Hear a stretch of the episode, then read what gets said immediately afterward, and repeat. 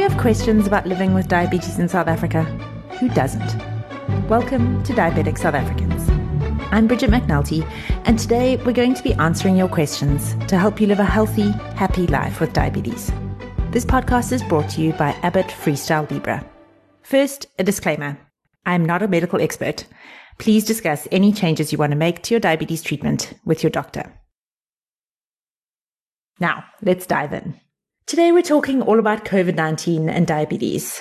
And the first thing I want to say is, ugh, it has been a long year of COVID and it has brought so much fear and anxiety and loss and heartache to the whole world.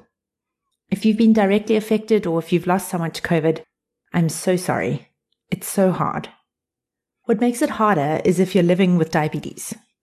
When the pandemic first hit, all we knew was that people with diabetes were at greater risk of developing the more serious form of COVID. That's literally all we knew. And then more research started coming in that said actually it was type 2 diabetics who were at greater risk, particularly type 2 diabetics with uncontrolled blood sugar. But everything was so filled with fear and so filled with anxiety for all of us. First, if you're looking at just type 2 diabetics with uncontrolled blood sugar, it might seem like it's narrowing things down a little. But wait, because in South Africa, one in two people with diabetes are undiagnosed. One in two people are walking around and they don't know they have diabetes. 90% of people with diabetes have type 2, and two in three people are at risk of developing type 2 diabetes they released these stats that said that 66% of women and 68% of men are in the pre-diabetes range, which means that you're at risk of developing type 2 diabetes in South Africa. So if you put all those stats together, there are really a lot of people walking around with uncontrolled type 2 diabetes purely because they don't know if they have it or not. Let me take this opportunity, please, to remind you that if you or anyone you know are over 45 years old, you should be having an annual diabetes screening. You can get a simple fingerstick blood test at your local clinic or pharmacy. Takes less than five minutes and you'll know your results immediately. We have this awesome video. It's a one minute video on sweetlife.org.za that outlines all the risk factors. You count them up on your fingers. But everyone over 45 years should have an annual diabetes test. Okay, back to COVID. So we know that people with high blood sugar are at greater risk of serious COVID 19. What can we as diabetic South Africans do to reduce our risk? That's what I asked Dr. Sundeep Ruder. He's one of South Africa's top endocrinologists. And here's what he said. He had seven things that we should all be doing. Number one, lose weight if you need to. We know that being overweight or obese is a major risk factor for COVID 19. We've spoken about weight loss in some of the other episodes, but the most important thing to remember is to start today and build small habits that will make a big difference. Most of the rest of this list is actually small habits that will make a big difference. So you're in luck. So, number one, lose weight if you need to. Number two, eat whole foods as much as possible. Whole foods means natural, unprocessed foods. So, immune boosting healthy food like vegetables and healthy proteins. Those are things like eggs, chicken, fish fruit if it doesn't spike your blood sugar. Avoid junk food, fast food, refined carbs like white rice, pap, white bread, baked treats, sweets, juice, all that stuff you know is bad for you. Number three, continue taking your medication as prescribed by your doctor. Your prescription should have been extended during lockdown, but it's probably time to get a new one now. It's really important to keep taking your medication. That's how you're going to avoid long term diabetes complications. If you're lucky enough to have a CGM or a flash glucose monitor like the Freestyle Libre, you don't even really need to see your doctor in real life at the moment because they can read your graphs and see exactly what your blood sugar has been doing. You can have a remote session with them on a video or a call, and they'll be able to advise you what you need to do next. I know it feels strange to go to a doctor's office or a hospital, but if that's what you need to do to get your meds, it's really important. Number four, avoid blood sugar spikes. The goal for everyone with diabetes is to aim for an HbA1c of 7%. That means blood sugar of 8 mmol or below. I know that this is hard. It's hard for all of us. The HbA1c is a three month blood test that tells you the average for what your blood sugar has been for the last three months. What you want to avoid the most is spikes, going high and then going low and then going high and then going low. It's exhausting and it's really bad for your body. Number five, exercise a little every day. This doesn't have to mean going to the gym or doing an intense exercise routine. It can simply be walking around the block for 30 minutes a day with a friend. Not a slow stroll, though. You should be able to talk, but you want to feel that you're getting some exercise. Number six, get some fresh air and sunshine. Vitamin D, which comes from sunshine, is supposed to be helpful in fighting COVID 19. So make sure you get out for some fresh air and sunshine every day. And number seven, continue with the golden hygiene rules. Wear your mask, keep social distancing of 1.5 meters, wash your hands, stay home as much as you can. So that's the rundown of advice from Dr. Ruder. I'm going to run through it one more time. One, lose weight if you need to. Two, eat whole foods as much as possible. Three, continue taking your medication. Four, avoid blood sugar spikes. Five, exercise a little every day. Six, get some fresh air and sunshine. And seven, continue with the golden hygiene rules. Remember that it's not that being diabetic makes you more likely to catch COVID 19. Prof. Joel Dave, the head of endocrinology at Groote Schuur and UCT, who's also worked the COVID wards, told us there's no scientific evidence to show that people living with diabetes are at increased risk of getting infected with COVID 19. But the research has shown that people with diabetes are more likely to get seriously ill from COVID and to need hospitalization. So we want to be as careful as possible. If you're COVID positive and your symptoms are getting worse, don't delay. Speak to your doctor or go to hospital. Don't wait until you're short of breath to go to hospital. The fact that you have diabetes means that you're high risk, so you don't want to take any chances. Yo, this is depressing. Hey? I try really hard not to let diabetes stop me from doing anything. It's one of my life mottos. You can do anything with diabetes. But the fact is that we are more at risk, and serious COVID is serious. Honestly, I don't know what I would do if I couldn't taste or smell. Looking forward to eating my next meal is one of the best parts of my day.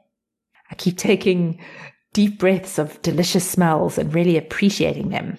The smell of pine cones in a forest or, or freshly baking bread or flowers in the garden. The smell of rain on hot earth. What a gift. We never even knew it was a gift before all this. The next big topic is, of course, the vaccine. Should diabetics take the COVID 19 vaccine? I was surprised how many of our diabetic South Africans community didn't want to take it. So we gathered all their questions and we asked Prof. Joel Dave to answer them. You can read the full article on our website, sweetlife.org.za, but here are some of the most urgent questions. Will the vaccine prevent you from getting COVID 19? The vaccines are 90 to 95% effective, depending on which one you get says Prof. Dave.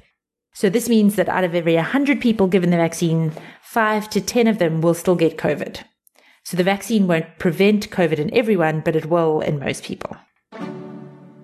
Can herd immunity be created by people taking the vaccine or only by those who've had COVID 19 and survived?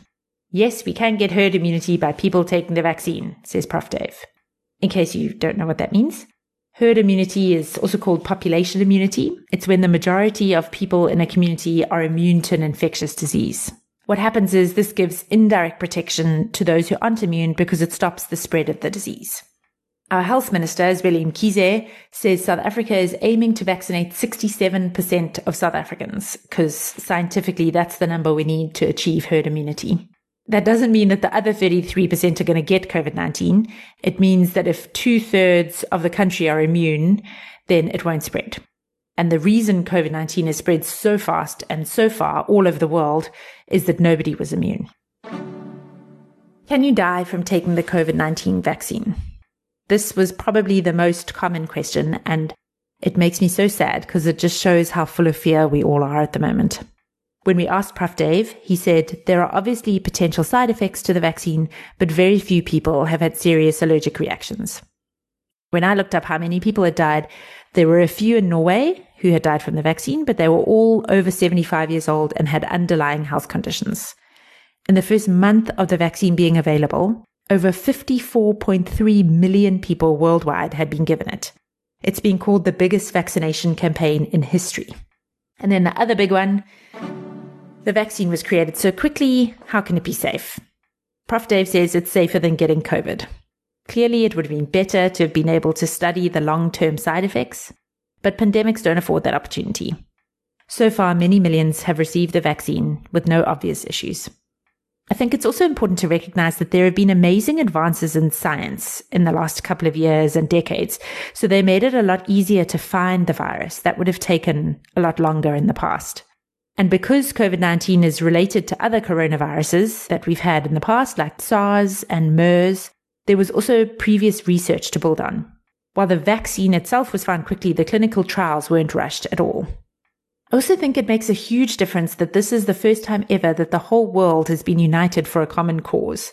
Scientists from all over the world have worked together to find this vaccination. If we could just get them to work on a type 1 diabetes cure next, that would be great. So, these are the basics of what you need to know about COVID 19 and diabetes in South Africa. If you're looking for more detailed advice from a doctor or you want to have a look at what the research tells us, please check out sweetlife.org.za. We also have specific precautions and tips for people with diabetes. There's a bunch of free COVID 19 resources, some great stories of diabetic survivors of COVID 19. It's like a little COVID and diabetes library. Thank you so much for taking the time to listen today and for making your diabetes a priority. I want to invite you to subscribe to the podcast so you don't miss an episode. We have some super helpful episodes coming up.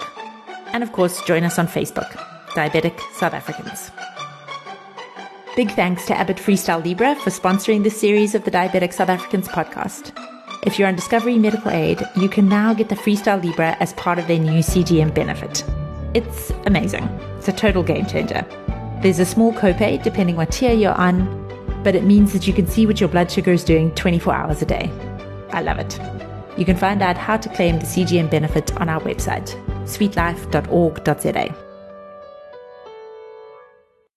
Diabetic South Africans is the podcast of Sweet Life Diabetes Community. We are South Africa's largest online diabetes community, a space to connect with other people living with diabetes, share tips, and offer advice.